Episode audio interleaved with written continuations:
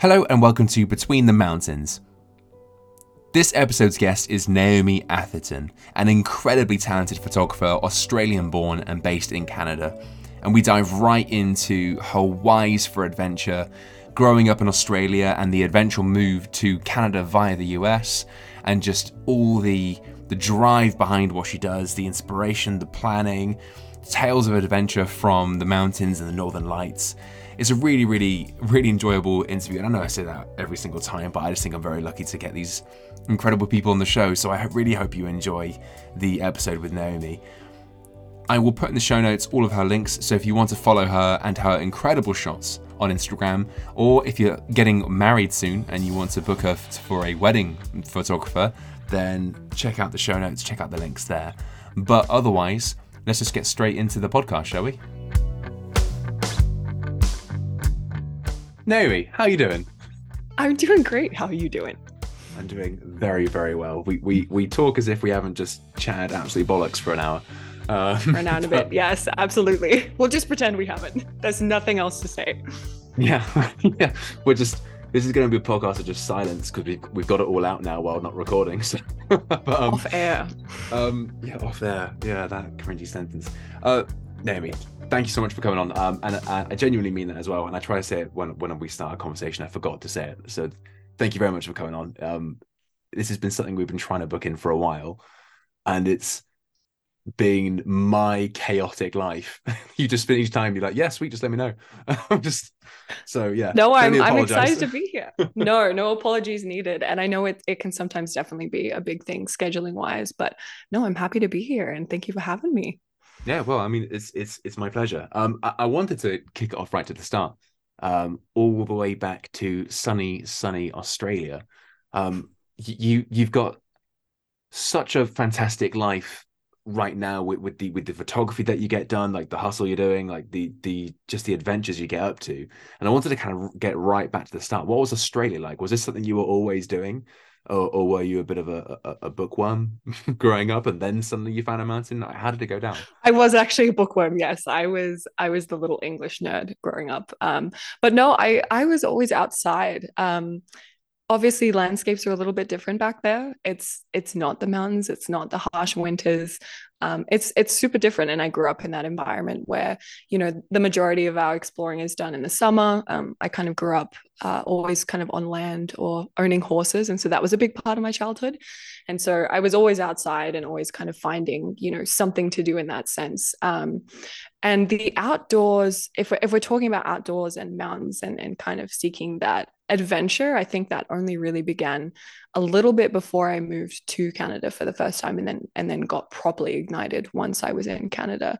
Um, in saying that there was certainly no shortage of of adventures kind of growing up in you know the areas that i was which is um, you know, South Australia and throughout Victoria. So obviously we have, you know, the coast and and kind of the adventures that you'd have as a, as a kid there.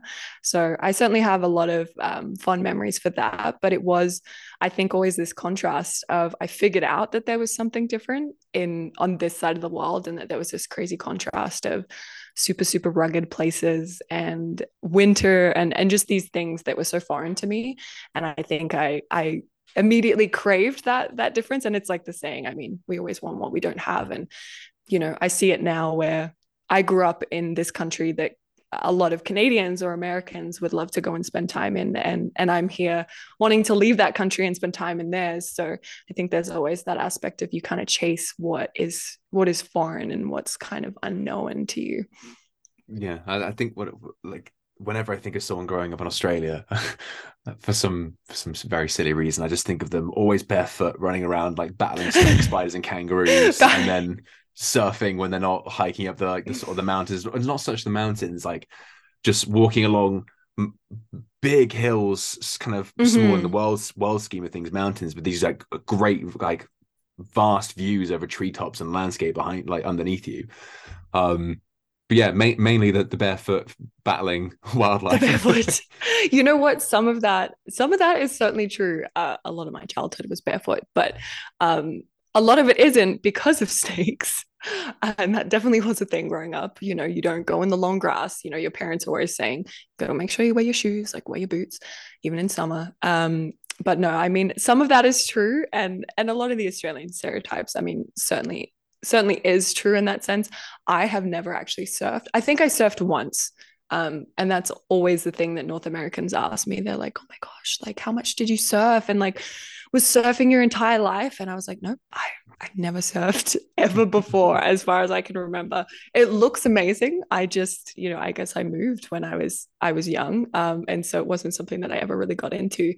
And I think I would be horrible at it. Um, but you aren't you aren't wrong obviously with you know the coastlines. And we we do have this very diverse um this very diverse landscape and i think ecosystems over there that i didn't appreciate growing up there as much. I appreciated it and it wasn't ever like i hated it there but i think um it wasn't actually until a period of time where i was actually stuck home during covid um where i kind of opened my eyes to how amazing like the country that we do have there and and the diversity and in, in that we have those coastlines and we have these incredible beaches but we also do have um, and a lot of people don't know but we do have mountains um, and we do get snow and and we do have those kinds of rugged environments not quite the same but um, as well as obviously the rainforests um, and the deserts as well and the funny thing is the cliches that people would probably think about Australia, um, you know, when they meet me and they bring things up. I haven't seen those those cliche parts of Australia. I haven't, you know, seen um, you know, Uluru and I haven't been to like the middle of the desert and I haven't been to those places. So there really is so much um, to see and explore there. And and I think um, I was happy to eventually kind of gain that that different perspective and appreciation for it when I was home for that period of time, kind of forced to to be home for the first time since I was a teen and, and just soak it up and, and realize that it is, you know, it is a beautiful country and I'm very lucky to be from there. So yeah, I think a lot of people might be able to relate. Me certainly. Um, to, it was two things for me. One, one was lockdown. One was becoming a dad. Would made me realize mm-hmm. when I was groaning, like groaning, growing up, when my mum would go, "Oh, we're so lucky to live where we do," and I'd be, "Oh, here yes. we go again." and, and actually, I'm really lucky to live where I do. um, and I, I, think a lot of people will, will, relate with you there. Like during mm-hmm. lockdown, mm-hmm. suddenly looking inside your own country and realizing how much there is to offer. I mean, but before we go on to literally traveling to the other side of the world, did you ever um, take any trips down to say Tasmania or, or New Zealand? Because you talk about vast and kind of completely different climates. I, I, it's difficult for me having not been, but from what I've seen, from what people have said, it feels like New Zealand offers a very different climate and um and and could you even say culture maybe? But I don't know. Did you ever venture out to, to your neighbor yes, before it does. coming over? I I never did. No, and the funny thing is, I I didn't really know as this is going to sound really naive, but I didn't really know how different um, the landscapes were down in Tasmania or New Zealand growing up. I knew New Zealand was only a couple of hours away and that they're very similar to us. You know, we always are swapping people. A lot of my friends would always spend time there. Um, I was involved in the mountain biking kind of community for quite a while growing up, and everybody would always go over there for that, you know, for Rotorua. But I never went myself. Um, and I think during that time again that I was home in 2020, I planned trips to Tasmania and to New Zealand, and obviously that uh, fell through because of what was happening in the world. But that was actually the first time that I sat down and I realized and I researched a little bit more, and I was like, oh. Tasmania is very, very different to the rest of Australia um, and New Zealand, even more so. Um, obviously, to the point where, you know, I have friends here in Canada now who are taking trips to New Zealand. And I it at first it was kind of almost a weird thing to me where I was like, oh, like you you have all of that here. Like why why are you seeking it out on, you know, 20 hours on the other side of the world? But the reality is it it is it's this whole different, you know, this whole different can of worms and and they they do have um, some really beautiful landscapes down there and it is on my list for next time i think that i'm home and have some more time at home in australia to kind of dividend you know say a week because it is so close you know it's what three four hours i think from the south there um, which is where i grew up. So it's just a quick plane flight over. But no, I have not spent time in either of those places, but I know that they are immensely beautiful. It's just on the never-ending list of places to to get It to. is, yeah, it's it's it's a growing list, especially I think when oh, it's close it's to It's a nightmare, isn't it? It's a logistical nightmare. like how do I how do I live long enough and have legs working for long enough to and to do all the money things? to fund it? yes, exactly. Yeah. So uh, let's let's talk get into Canada then, because you didn't you didn't just go straight to Canada. You spent a long time in the US too. I, I, I kind of first of all, what was it inside you that made you take really quite a massive decision to go by family? I'm going to go here now. Like, what what were the steps that got you to that point, and and then what was the journey like? Yeah, absolutely. So it's it it always sounds really really cheesy and really cliche but i genuinely was probably about 10 years old and i don't know exactly what it was that triggered it but i do remember having um, a canadian visit our school and i don't remember what class it was for I, I have a feeling it was something to do with history or uh, geography or something like that um, but i just remember viscerally remember having this Canadian woman visit us. And I don't even remember exactly what she talked about, but she showed us pictures of the Rockies and uh, the lakes and the mountains. Um, and a big thing for me is I remember seeing pictures of of frozen lakes and snow, and just thinking at ten years old, having never seen anything like that before ever, um, just kind of, I guess, this immediate curiosity and intrigue, and just being like, oh, like that's that's waiting on other sides of the world that I'm not in currently. And I think it was it was innocent back then, but I think I always had it in my head that and I remember telling people when I was young, I was like, yeah, I'm gonna when I'm finished school, I'm gonna move to Canada. And people were like, oh, okay, sure. That's super random. But um, yeah, I think it was this thing that kind of developed over the years um, to the point where I was actually at an age where I had more resources to actually look into things and, and see what opportunities were actually over there. Um, and I grew up through my teens heavily involved in kind of the film industry and so a big thing for me was i realized that um, being in canada was actually vancouver was this hub um, for kind of the film industry and it was so difficult as an australian to um, obtain you know a, a permit to work in the united states. And so it immediately kind of became this oh like i can go to canada um, and i already wanted to go to canada for all of those years.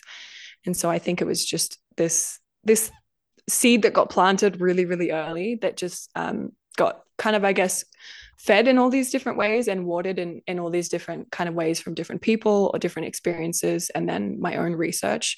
And it just got to a point where i was like nope this is i i want to go and seek it out and i want to see if it's actually a place that i could live. Um, and so it was just this gradual process over essentially the span of nine years um, from when I was when I was around about 10 or 11 um, and kind of to when I touched down there for the first time when I was 19 I think was the year so yeah it was it was quite a process um, I will admit there was a, a, very, and this is so embarrassing to admit, but I was a horse girl and I grew up watching Heartland. And some people might laugh at this so much, but I watched that since I was nine years old, 10 years old. And I didn't realize for a while that that's actually where it was. And then that might have had, that might have had like a tiny, tiny bit of influence. But um, it's literally based in the Canadian Rockies. Um, and I think I always watched that as a kid. And I was like, oh my goodness, that's, that's how they live. So, so you've come as far as Canada from Australia. I really want to know at what point did photography start making its appearance? Was that still back in Australia, or was this now uh, a, an American Canada thing? No, it was very very early on. It was back in Australia. Um, I again, it's the cheesy thing. I always had a camera in my hand, probably from around about the age of 10. My mum shot. So um, essentially, I just commandeered her camera from a young age, and she never had access to it anymore. It was kind of just mine. Um, and so she kind of had that influence on me. And it started, I mean, obviously as a kid and a teenager, it's it's always pretty innocent. You're just you're shooting just for the love of it. And you don't even I, I don't think anyone ever no one ever really opened up to me, I guess, the possibility of it being a career. And I I never really looked down that pathway at that young of an age. I was just doing it for the love of it. But it wasn't until um, I did actually start to shoot people, you know, to shoot portraits um, and couples and things like that. And um, I had a family friend say to me, like, you know, you could, you could like, you could make money from this. Like, you should actually really charge um, for this. And she's like, I know somebody who, who this is their job. And I kind of, that was at the age of about 16 or so.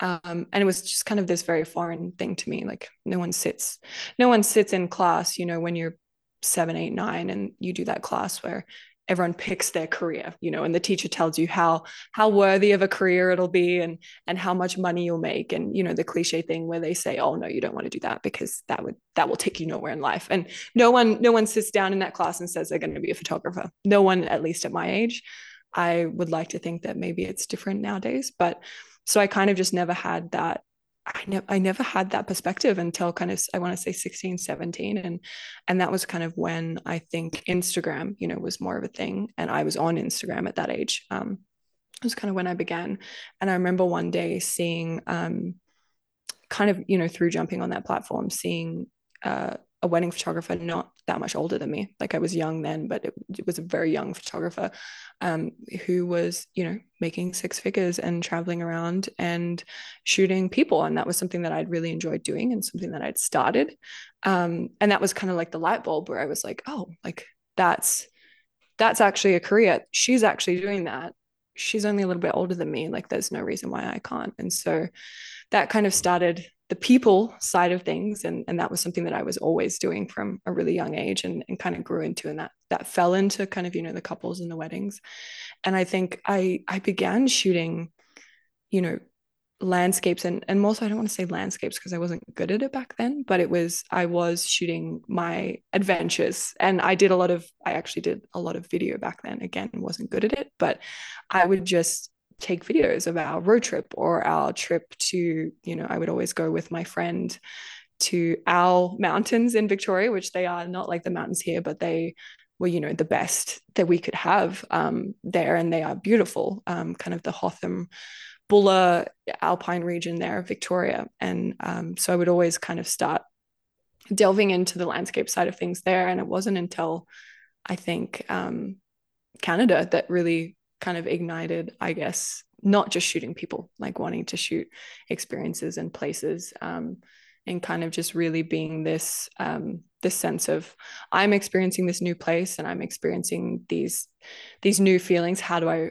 how do I learn to kind of relay it in in an image? Um, and that was kind of where that curiosity then it just extended from there. But very long-winded answer, but photography did actually come well before before Canada or before ever getting on a plane. But I think it wouldn't have maybe continued in the way that it has if I didn't end up on this side of the world because it's, you know, obviously been a huge inspiration. So do you still remember that first trip? Like did, did you did you have like a I'm actually quite enjoying shooting landscapes. I'm gonna do a trip just to shoot some landscapes. Did you did you have like a first trip like that? Or did it just grow quite naturally and then you took a step back one day and go oh now apparently i take pictures of mountains now i think as a kid it was very gradual because um, i remember uh, you know going on a family vacation to one of our family friends you know beach houses and there was this gorgeous like hidden cove and i remember going and and taking terrible pictures of this and this was probably at the age of like 14 15 and so there wasn't really this distinct I guess progression I think within Australia. Um, I think it really started to to kick up when I went to the mountains for the first time, which is funny because I guess it it's always for me going to start in the mountains, but um, I think the real pivotal moment was uh, actually in Canada and the first trip to the Canadian Rockies because I had bookmarked that place in my head for years and years and years at that point, and it was just such a impactful like it's so cliche, but it was such an impactful, profound moment, like seeing them for the first time and driving. You know, we drove down north from from Hinton into Jasper and and down that way, and it was just I will never forget the feeling. And I think even though I had started shooting eh, those landscapes and going on those trips, you know, to to seek out you know those kinds of shots, before that, that was the one that really kind of just ignited that curiosity of how do I I know photos are never going to do it justice. And, you know, that's the cliche saying, but I think that that saying was playing in my head that whole trip because I was like, I know it's never going to do it justice, but how do I learn how to do it as much justice as I can, if that makes sense? And I just remember being so in awe and and just wanting to to kind of capture that and and part of it was wanting to be able to share with with family members because I really just was so excited to be there and and it, that trip meant a lot and really was that trip was pivotal for I think my landscape photography, but also just for my uh, my time on this side of the world and kind of knowing where I wanted to be and and base myself and the kind of lifestyle I wanted to have. So that trip was the most impactful one I want to say and it just spiraled from there. That was when it really was serious. It was like okay this is this is what I'm seeking kind of thing. Yeah I, I mean being a um being a photographer uh, you can imagine I've got I've got shed loads I want to talk to you about this um I think the first thing comes to mind for me is I, I was I was always wondering before we really sat down and did this did your aspirations shift at all? Like, did you ever think, I want to be this photographer? No, now I want to be that sort of photographer. Now I want to be that sort of photographer. But it really seems like you've got your passion with the landscape, you've got passion, and therefore turned into a job with the um with the the human shooting. that sounds bad. Uh, yeah, human subjects. No. The shooting humans. Yeah. yeah. The yeah. Welcome to America. Um, um, sorry, people. All right. Anyway, um, your aspirations. It seems like they were kind of early rooted, and really that that drive to find out more, not just go that'll do. That drive to find out how can I be better, how can I be better, how can I be better. It seems like it's just really cemented what what you've had growing like since you were a kid basically. Uh, would you say the same? Yes 100% although it feels like it's been a, you articulated it very well but it feels like it's been a lot more of a chaotic process than that. I think it's it honestly has been an endless struggle. I, I think i just i loved i knew that i loved it so much as a just as a whole um, photography in itself. And so i think once i started figuring out that you know once i was in it and and realizing oh my goodness like there are so many pathways like shooting people isn't just where you can make money. Shooting people isn't just where you can find fulfillment because um, it's never been you know just one or the other. But i think it really has just been this i mean at this point you know over 10 years of of figuring out okay where where are my passions the most? Where how can i merge that with making a living? Um, and kind of always actually really struggling between the two and feeling like I had to pick one. And I've had that a lot over the years where I think I think in the creative industry they do do that a little bit where they say you have to niche down. Um, the best people in your fields got there because they niched down and I felt a lot of pressure for that over the years where I was like okay well uh my you know my foot everything i'm i'm in i'm in weddings and i'm in people i need to just take this and run with it and run with only this. And so I had stages of doing that where I kind of, um, you know, it's not that I left, you know, the passion for landscape photography. It's that I just it it almost went on the back burner or it didn't get my full, you know, kind of attention or passion in the same way. And it's gone the other way as well, where I delved more into the other side of things and I, I kind of found myself in this middle ground where I was like, you know what? I don't actually have to pick. I don't actually have to pick. Um, it's all about how you use your time and it's how you you know plan your year or your schedule or your priorities. And i mean the big thing with a lot of this is where i live enables me to do both of those very easily. And um, essentially there are also ways especially on the people side of things to merge both of them. So that was where i really clicked i want to say the last um, i want to say the last two or three years living in places like this and then previously um, the PNW where that is a very big market you know adventure wedding photographers. That's that's a very big thing.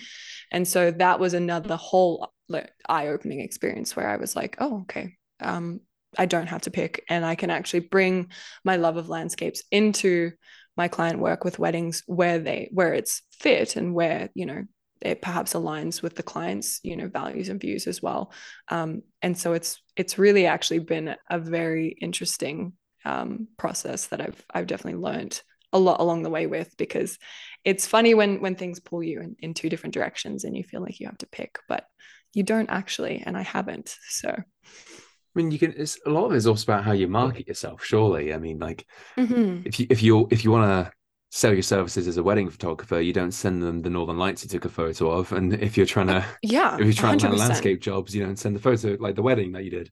Exactly. You know, when I was yeah. when I was working in sales, I didn't say I had a criminology degree. I said I had a social science degree because it was. But amazing. That's yeah. a little bit more tailored to social science. You know, that that's understanding people, talking to people, having conversations. Um, whereas if book criminology, they probably would they wouldn't have cared at all.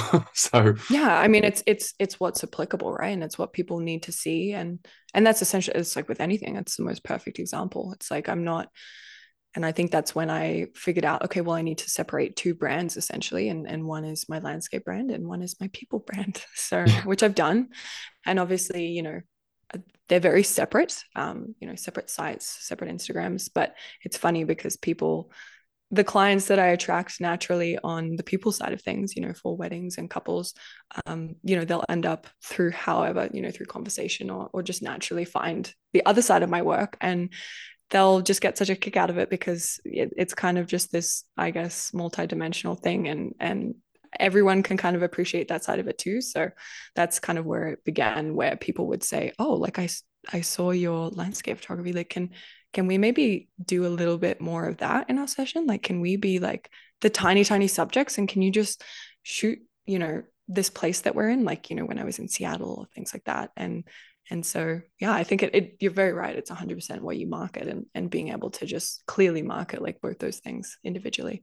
I think as well I'm, I'm, I'm thinking back as as chris here to your your recent trip to adelaide where you put the photos up um were, were they your two friends or, or were they clients? But you had the you had the like amazing like Australian coast heading out behind them with the, the waves to the left of the left of the shot. Yes, and um, yes, and the couple there. I I thought that was stunning. I was like like like I try not to swear, but like fuck me. I was I was like, gee, that's a really great shot. that was me the entire sh- that was me the entire shoot, and that shoot was so funny because um I was so excited for it. It was the one kind of you know shoot that I did um when I was home, and I did know the couple from from years and years ago. I shot with them, and um, they are just lovely and and such a blast to work with.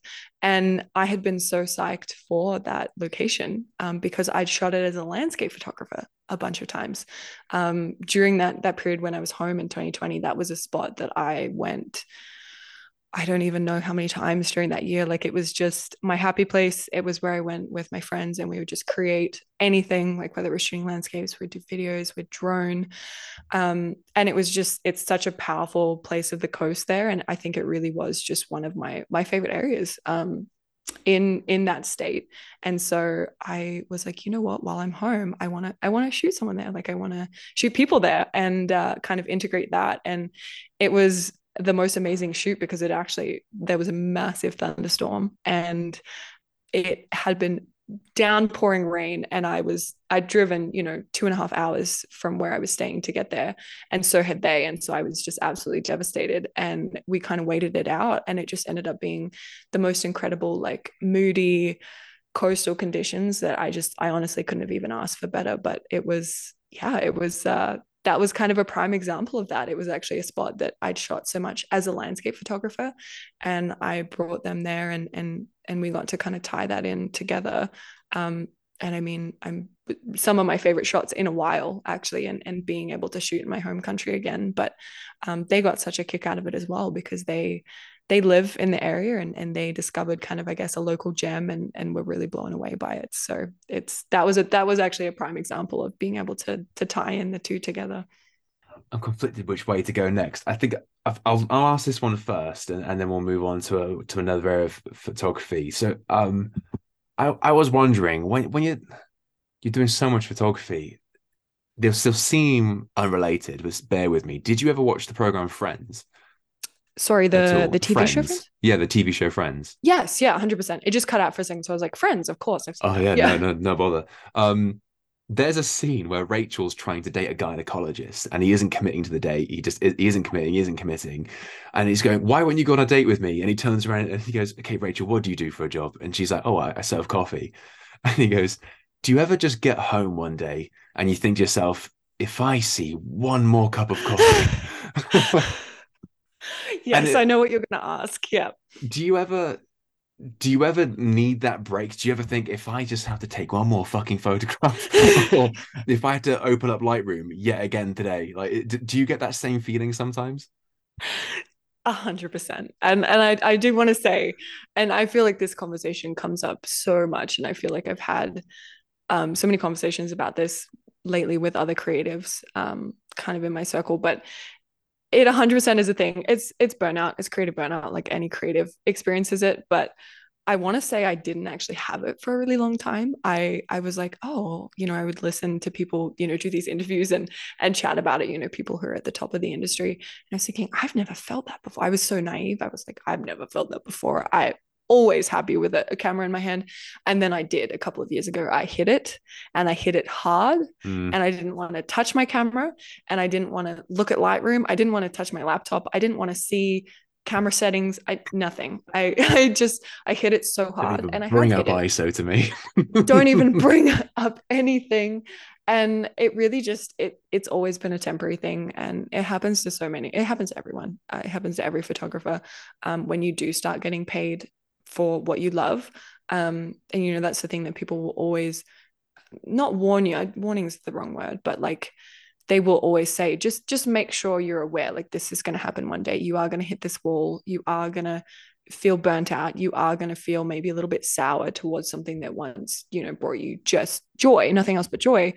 And i think just i felt a lot of guilt when that first happened and i kind of got in a bit of a funk about it but then i quickly realized that you know it was but just burnout and i needed to strip it back to you know the basics and I needed to strip it back to what I loved about it. And and sometimes all it is is just taking a break and just just not shooting for, you know, a couple days or however long it might be.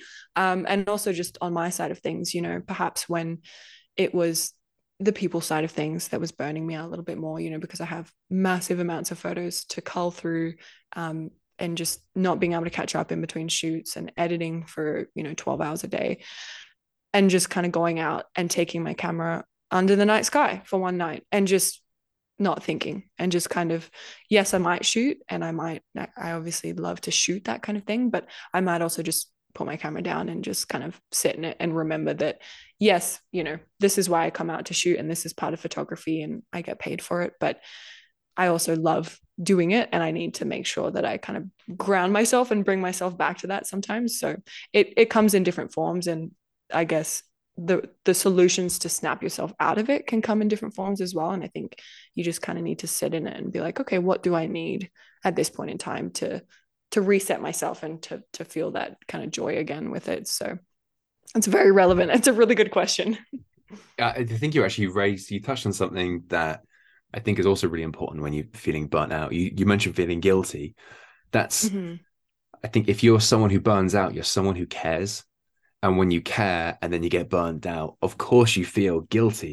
You feel like maybe you maybe you're letting people down by not doing the work or you're letting yourself down mm-hmm. or or you kind of maybe you have this like faux identity crisis confusing what the burnout actually is I feel like acceptance is a really big like that's something I've learned. If you if you're feeling burnt out, accept that. Just be like, oh, I'm pretty burned out.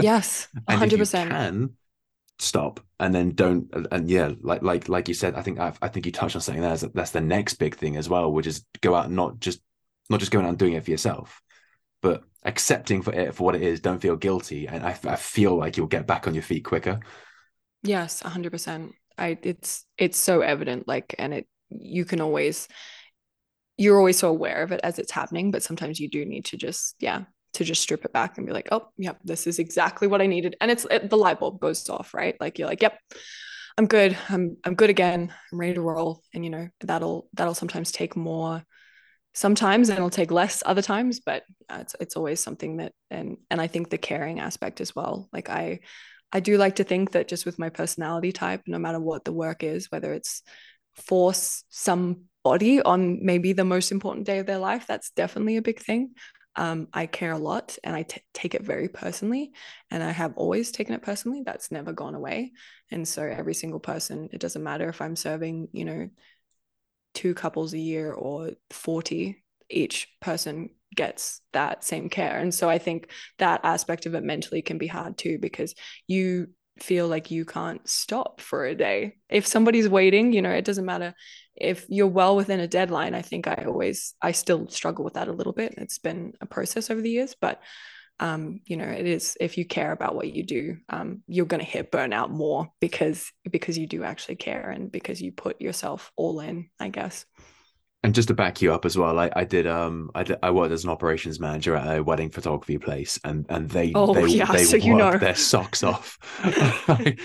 Honestly, it, it's mad. Like, and, and you have to get back. You have to sort. First of all, you have to sort your kit out. like, like mm-hmm. all the different batteries, the memory cards, the different cameras, the different lenses that you yes. might have taken. You have to sort yeah. all that out.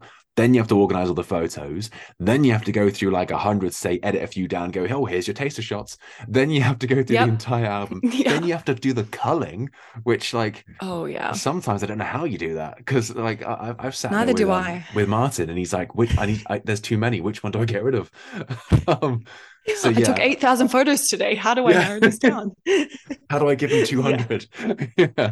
yeah, literally. And even then that's, that's, yeah, too, like that's overload for a human anyway. But yeah, anyway, um, listen, you, you spoke about, um, you know, when we were speaking about Adelaide, um, you, you spoke about that, that spot you really wanted to go and photograph.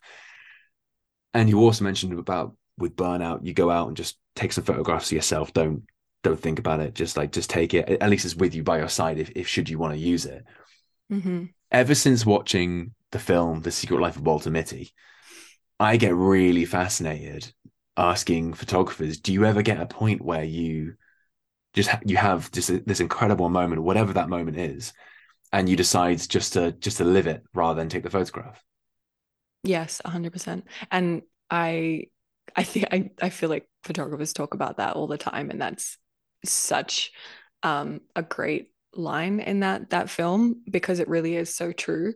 And i think sometimes if you if you really love you know especially with landscapes um, if you are so passionate and and are on this high of kind of chasing these trips and chasing these moments and chasing these photo spots um, it'll take you a while to probably get to that moment where you have that realization. But 100% um, i've been hit with so many of those especially more so over the last couple of years. And I think um, what really did it for me properly was um, experiencing the Northern Lights and the night sky, but specifically the Northern Lights. And I think before you see them, you think, oh my goodness, like as a photographer, you think, oh, I'm, I have to get so, I have to get all the shots. I'm going to get all my bucket list shots. I'm going to frame it like this, and I'm going to get this in the foreground, and I'm going to shoot this famous spot with the lights above it. And you get all these excited thoughts, which are obviously amazing. But I think the first time I saw them, I did shoot them. Um, I took probably a really bad shot of them because I didn't know what I was doing, but I did shoot them. But I also just stopped and soaked it up. And same with the following times, the times right after that first time that I saw them, I got my camera out and I set up a shot. And then I was like, I just, I just want to sit. I just want to sit. I don't want to look at a screen. I want to just look up at what's above me and just the insane um, phenomenon that it is. And so I think, you know, we have those moments all the time as landscape photographers, and they could be anywhere in the world of any place. But I think for me, the biggest thing has been the Northern Lights and at night. Like when you're at night and you're shooting, I think you are forced to be so much more in the moment. I don't know what it is about about shooting at night, whether it's whether the northern lights are out or whether it's just, you know, you're, you're out to shoot the Milky Way somewhere and you're in the middle of nowhere. There's not a sound anywhere except, you know, maybe an animal here and there and you start questioning why you're out there. But aside from that, you you really are forced to just sit in this moment. And I think for me, it's um being in those environments and shooting those particular things is when I feel the most present. Like I, I think present is such a good word because we don't i feel like we don't a lot as adults like we get caught you know you just get caught up in that day to day and it's it's harder to bring yourself into a moment a lot more but that's the one thing that that always pulls me back and that gives me the the Walter Mitty the Walter Mitty moment where I'm like nope I just I just want to sit in this. I just want to experience it. I don't want to look through the lens of a camera. So yeah absolutely. Yeah that, yeah that's that's stunning because I like you never know if they're they're going to be like no I always take the photo Oh no, I feel like so many people are on the same page as that. And and like I said, if if you're if you're new to it and you're still caught up in that initial just like drive to learn and and and just like you're so keen for all of those aspects, obviously it's going to look a bit different. But I think I think it's really good if you can get to that point where you're like, nope, the, the camera's staying away. I'm turning it off. Tripod's away.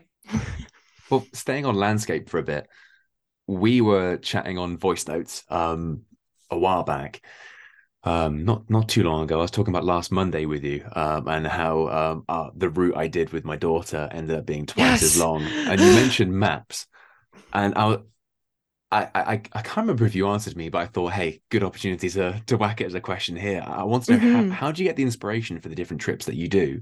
Um, you've you've done so many of, of, of different varieties, whether that's you know going going hiking or just setting up for a nice scenery shot. How, how do you come up with the idea? Is it a case of you just pull out a map sometimes and you just go, I reckon we can go here, that'd be good, or or is it off recommendations, or or like is it a big group effort? Like a little bit of everything, yeah. I, I want to say more recently since moving to the Rockies, have I been a big maps person? Um, I have a lot of friends who are just amazing with that kind of thing, and they will just literally find a spot on Google Maps and and go on to Google Earth mode and and just scout purely based on that, just in the middle of nowhere, in the middle of the Canadian Rockies, you know, a glacier, an ice cave, something like that. And so I think I've been a lot more influenced by people like that since I've moved here. Um, but prior to that i mean it, it's always a combination. It might be i know when i lived in in washington state in the us it was AllTrails and I, I, simply i had no idea. I had a little bit of an inkling you know being on social media and, and following you know all these people that are, are sharing locations in in that area. Um, but it was kind of sitting down and I remember just having my notebook one day and the excitement of, of arriving in Washington and, and being there and being like, okay, summer is short. What am I prioritizing? Where do I want to go? And so I just remember going through AllTrails by each region, you know, okay, the, the Cascades look amazing and super rugged. What what hikes in there can I look at? Um, and then kind of go through even just the photos that people are taking on their phone on these hikes and thinking, okay, well, that's giving me an idea of what it looks like. And okay, this is a shot that I've been wanting of this particular mountain range. This is a good vantage point from from this particular hike or, or something like that. And so that was a big thing that I did in in Washington and then definitely in the Rockies here. Um, you know, because we do live, and this could go for anywhere, I mean, really in, in North America and, and other countries, but there are always going to be the most photographed places in in your area. And and I want to say that I biased or not, I do live in probably one of the most beautiful and potentially the most photographed places in the world. I think uh, Moraine Lake is up there with the most photographed places in the world. And that's, you know, just in our backyard here. And so I think once you're here, you kind of you do want to get all those those bucket list shots you know you want to shoot Moraine Lake you want to shoot lake louise you want to go on those hikes that that everyone knows about and and get those cliche perspective shots um, and i think that's always going to be a part of it especially in a place like this. But i think what really is the turning point is where you start to go okay well I, I want to get those but how can i get those and make them different? How can i get them in different conditions? How can i shoot them perhaps in a way that they haven't been shot um, and then also just seeking out places that aren't just you know a tourist drive up spot. And so that's where it kind of comes back to you know AllTrails and and going okay well these are these you know these hikes or these scrambles that i want to do. And then going through and seeing okay well these are the vantage points that i might have and and start planning you know a shot from there. But it definitely is a group effort. I feel like it's never it's never usually just me. There's a lot that i might do um, especially for shooting at night um, kind of just there's a lot of planning I think that goes into that where you're picking a location, you're picking coordinates and you're figuring out, okay, well, the Milky Way is here at this time of the night and I need to be standing here. And it's very particular in that sense. So I think uh, it depends what you're doing, but um, definitely a, a combination of all of the above. But Google Earth lately is is is definitely fun for that when you're trying to find stuff that that might not be on on AllTrails or it, it might be really really out there and you're like okay can i get there? Is this possible? That's what the best thing about a map is. I mean um the uh, uh you know i'm going to refer back to him uh, in a bit actually but um ian finch when he came on for an interview he had just done uh, up in the the most remote part of the UK, um, called Knoydart, and he him and his mate had literally just got a map and gone, I reckon we can canoe this lock and then tow it to here. Like like put along to here. I, I, can't remember uh, for the life of me, I can't remember the, the, the name of it. I've got like dad brain or something.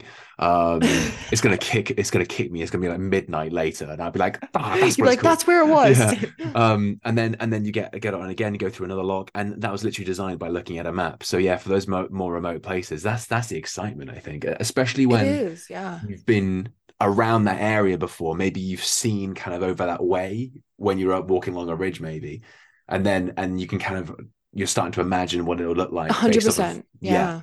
yeah. Oh, it's and I mean, I. I I think the thing that you quickly realize in the Canadian Rockies is that you might look at something, you know, from the ridge of another hike, and you might be like, oh, yeah, like I wonder what that would look like. And then usually upon research, you're like, that is not easy. That is not going to be a straightforward um, process or adventure, or whether it is actually, you know, a classified hike or a scramble, or it's not. Um, I think that's kind of the funny thing about being here. But there is there is so much um, I love the chaotic nature of that. Just just look at a map and just kind of be like, okay, well, this is our little region. Um, let's just chuck a pin here and see if we can make it happen. Yeah, I, I used to really struggle with gauging distance when when I'm on the on the top of a mountain looking out. I I, I have no idea. Like, is that is that a mile away or is that ten miles away or is it 10 miles 20? away. Yeah. Like I, literally. No idea. Yeah, honestly, it, it made early navigation an absolute nightmare because Oh, 100%. you think you think it's a you think it's a tiny little sort of tarn uh, and it ends up being a huge lake and you know don't take me exactly. um i kind of wanted to get, dive, dive a little bit deeper as well I, I mean when we're when we're talking about adventure and, and photography and you know this can this can apply to to the to the, the our favorite human choosing as well. I wanted to find out what your whys are. Like when you what makes you get up and and go on that adventure and pick up a camera? What what is it that keeps making you think how can i do that better? How can i do this differently? Like what is that fire inside you? What you know? Yeah, that's a really great question. Well, I think like we said before, it it gets divided between the two niches. I think for the people side of things, um, my why has always been the people. And that's like as cliche as that is, it's it literally just stems back to the first time I can actually I don't actually really remember my first one, but the first time I can tangibly remember the first gallery that I delivered, you know, to a couple or to someone and and getting their reaction. And I think that is what would keep pushing me you know on the human side of things and just you know when you are sharing um whether it's someone's wedding day or whether it's you know you're just out for an engagement shoot in the mountains you're sharing really private times with somebody. And you know maybe a wedding day isn't quite as private but the reality is i'm sitting with her in the morning in in the bridal suite you know for the getting ready part of the day. And you're with them on this this really pivotal day. And i think that keeps being my why on on that side of my work. And i think as much as it's so easy to get burnt out from weddings and it does you know at the end of the season you do look at your pile of sd cards and you just go oh my gosh i don't i don't want to shoot another wedding for another 6 months. I just want to not think about weddings. But at the end of the day when you are actually there and you're with you know your client and you're with um you know their family and and getting to see these moments i think that is just just realizing that you don't know what you're shooting you know you never know if you're shooting some of somebody's last photos with a with a family member or or, or something really um i guess meaningful is that. And i think it it just varies it varies so much you know with the other side of my work which landscapes started more for me. And you know they they did transition more into where i could you know work in the commercial kind of region for brands or you know for tourism boards and things like that and it becomes work still. But it started for me and i think it started simply in just wanting to um, relay a feeling and relay i mean just back to you know that first trip that i had to the rockies where i just i will never forget what it felt like. And i guess i just was determined to find a way to immortalize that in some form in, in my work and be able to show my family and have them feel you know who who couldn't come to this side of the world and have them feel you know a little bit of that awe even if it wasn't the same amount. And so i think my why on the landscape side of things is always that curiosity and that drive to want to relay that feeling. And i think just paired with naturally the nature of, of of landscape photography you're always seeking experiences. And i think you know like we were talking earlier about when you can make sure that you're not getting too caught up in the shooting side of it it just makes for a really meaningful c- career essentially because you're you're doing this work but if you can really break down to the root of it you're you're seeking out these experiences and you're getting these experiences and you're um, really being able to experience things in a different way i guess. And so that's a big thing for me on that side of work. It's it's very different between the two but it still ultimately comes down to the fact that i it, it's some sort of storytelling. And i always love to use the word storytelling because i feel like you know there's so many layers of it you know there could be video there could be photography there could be writing you know there's all these different you know avenues of storytelling and i feel like photography is is one of them. And i do storytelling for both those niches but you know they're both very different. And essentially both of them give me a, a very a very similar fulfillment in different ways. So. Yeah absolutely. Um and i mean we're we're coming up on time but there's a question i really wanted to ask. Um so the, this question i was going to ask because you've you've really invested a lot of your time and and spent a lot of your skill in three kind of key places in um, uh, Australia, America, Canada. Um, and I mentioned Ian Finch earlier. I really recommend everyone listens to this po- this podcast actually on, on the Adventure podcast um, with Ian Finch. They talked about you know where is home for someone who travels so much. Like where is home for you? Um, and then he said someone asked him once, "Where do you belong?" And it just changed one word it just changed completely the stance of the question. I really recommend people go and listen to that episode but i kind of want to ask you the same thing. You've invested so much of your time and i think i know the answer but but for, but for you where do you belong? In canada 100% i um yeah i i get so i get that question from so many people from so many ends so many areas of my life I get it from family home in Australia. I get it from people here. I get it from people questioning, you know, that that uh, that live here and that grew up here and questioning why, you know, I'm doing all these these crazy things to to stay in this country and to call it home.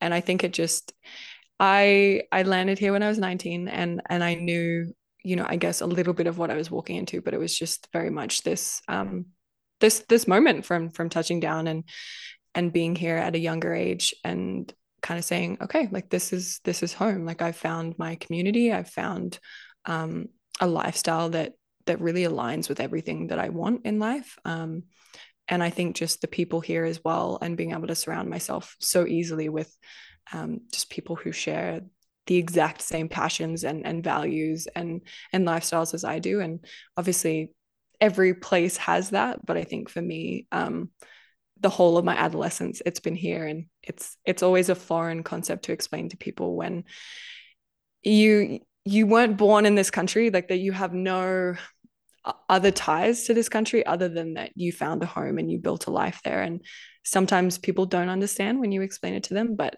sometimes there's nothing you can really say to make them understand except that um, yeah when you find home I think when you find home on on the other side of the world, fifteen thousand kilometers from where your passport says your home technically is, I think there's a yeah, there's just a lot of weight in it. So, hundred percent, the the Great White North is hundred percent home for me. Perfect. That's that's wonderful, and I think I think I knew I knew that was going to be the answer. But... Yeah, you know exactly that that's yeah. what, I was going to say. But it's it's always it's always really fascinating. I think with the sign off, really, uh, I kind of there's two questions. Well, I always say one and a half questions. Um, I used to ask, um, what's one moment you'd love to relive? And I think I'd like to rephrase it really, which is um, when you think of your happiest memory in Canada, outdoors, adventuring, which is the first one that comes to mind? The very first one is is the Northern Lights, 100%. The first time I saw them, um, there had been some attempts to see them years ago when I like very first came here when I was 19, um, and actually the exact same location that I tried to see them for the first time in Jasper at Pyramid Lake, um, all those years ago, probably what seven, seven, eight, nine years ago. I went back there by chance uh, at the beginning of last year, and that's where I saw them for the first time, and and I think that that is something that I would love to relive, but in a way, I kind of do all the time because they uh, they appear a lot here and we are so so lucky. And i think that's just an experience that yeah it will be ingrained in my in my brain for a very long time and i won't forget it. Um, so i think if i could go back and live relive something it would probably be that but i, I feel like i almost already do a lot. That's a really beautiful answer. Yeah and, northern um, lights and and I always say the last half question, uh, which is if we want to be following along with your with your photography and with your adventures, uh, and your and your journey to Canadian immigration, um, which is a whole other thing. whole other podcast. where where can we do that?